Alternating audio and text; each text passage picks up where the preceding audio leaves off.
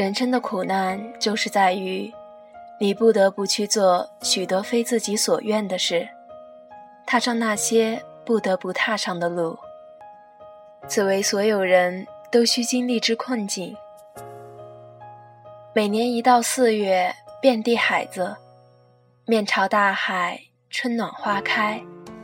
这句激发过无数青年文艺之心的诗句，如今已然成了旅游景点广告词、临海楼盘广告语，听起来就像奋斗之后的成功感言。这原本是一个多么诗意的国度，以及一个多么诗意的世界。数千年前，人们吟唱着“关关雎鸠，在河之洲”。窈窕淑女，君子好逑。诗意即歌声，诗意即生活，无需灵感，性之所至。诗歌随时呼之欲出。到了今天，人们找到了更为便利的生活方式与表达方式，在寻求快速生长的道路上，取功能，去美感，辗转反侧，绞尽脑汁。都已摸不到诗意的衣袂。不仅如此，沉迷诗歌的人一定会被视为无法与社会交融的异类。在相亲舞台上，朗诵诗歌的男嘉宾一定会被女嘉宾视为无法沟通的怪人。我们心中的善与美，已经很难诗化，转而物化，就像面朝大海一样，意味着机票。度假及海边小屋，而不是内心的大海与春花。然而，失意就会从此消失吗？顺境之中的人，触手可及，都是风生水起；等到了逆境中时，却发现真正能模糊那些不如意的，却是真正内心蕴藏的美好诗心。上天在造人时，一定用尽心窍奇思，泪水可灌溉出花朵，苦难可凝聚出山河。丘壑中有雄兵，奔腾自是归流。我想，这应该就是电影师当年惊艳韩国影坛的原因。当苦难与诗意碰撞，当救赎与诗心融合，那颗高贵的灵魂。置身于春歌花雨中，妙不可言。孤身抚养外孙的老妇人，因外孙的罪行，不得不筹措一笔巨额现金赔偿给受害女孩的母亲。生活如此无路可走，她却依然每周着整洁雅致的衣服去上诗歌课，随身携带一个小笔记本。只为了随时捕捉那些一闪而逝的灵感，在树下，在雨中，在田间，他向遇到的每个人笑意盈盈地说出：“我从小就爱花，你知道那些花语吗？我现在每周都要去上诗歌课。”一个不得不向生活和世俗低头的老人。一个被医院确诊为老年痴呆患者的病人，将心中苦心保存一世的尊严，奉献给了诗歌；将与生俱来对美的那份阴沉，奉献给了诗歌。从失意中寻求一种救赎，然后淡然选择了一个为自己不耻的勾当，以身体换钱去拯救外孙的人生。难道他不懂？他既无法救赎那已死的少女，亦拯救不了麻木无悔的外孙。可人生的苦难就是在于，你不得不去做许多非自己所愿的事，踏上那些不得不踏上的路。此为所有人都需经历之困境。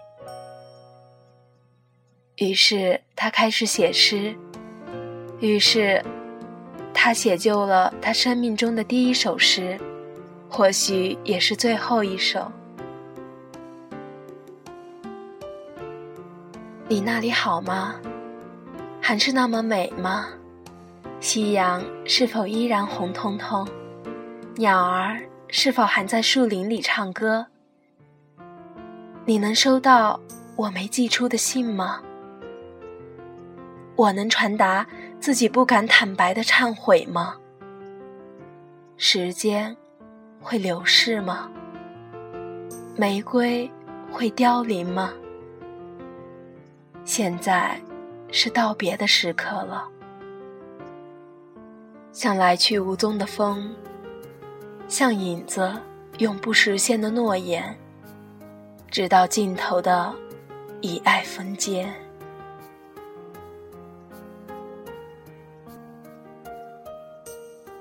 在那个业余的诗歌班上，他是唯一交出作品的学生，也是唯一一个向老师奉上鲜花的学生。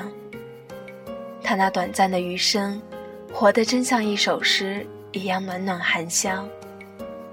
过后，他会逐渐忘记一切的一切，只剩下那颗如诗般的心，向世界说一声再见。这部电影道尽了生命之困境，却也揭示了如何脱困的终结之道。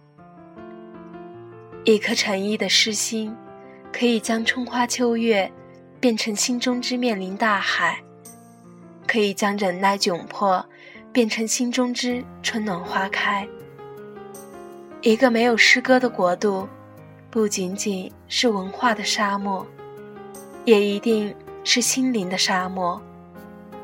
一个失心消亡的人，不仅是向世俗投降，也是开始走向困境的深处。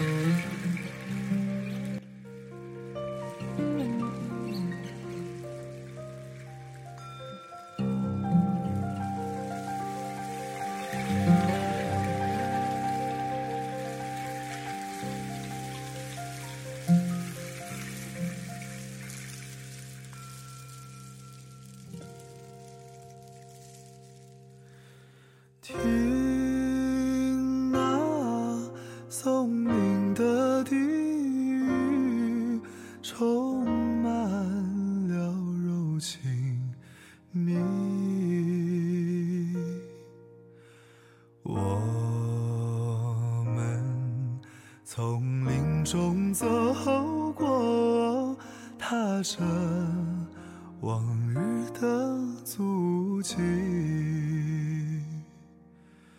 过去的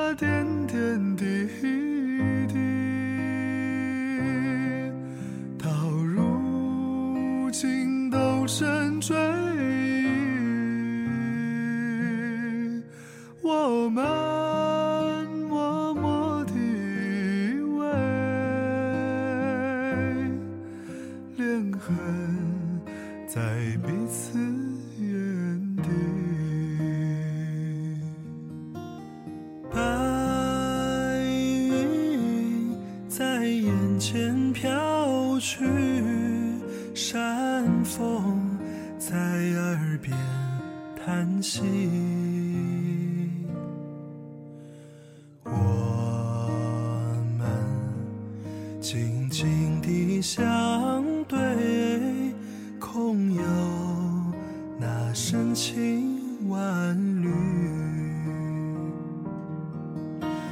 去。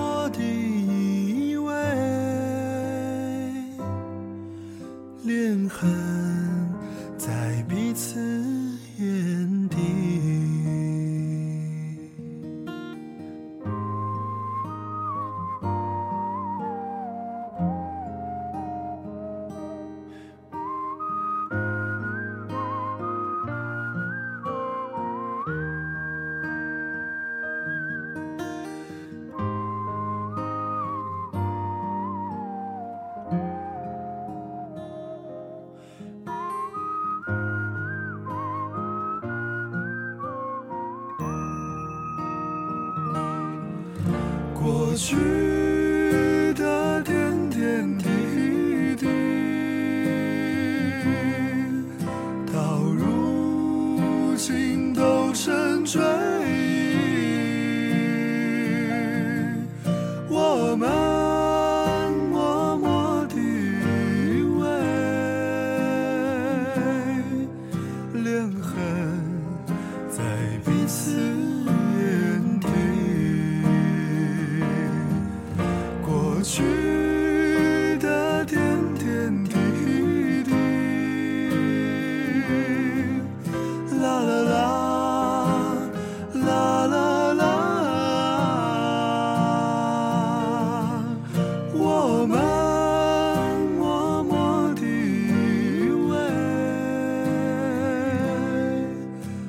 恨在彼此眼底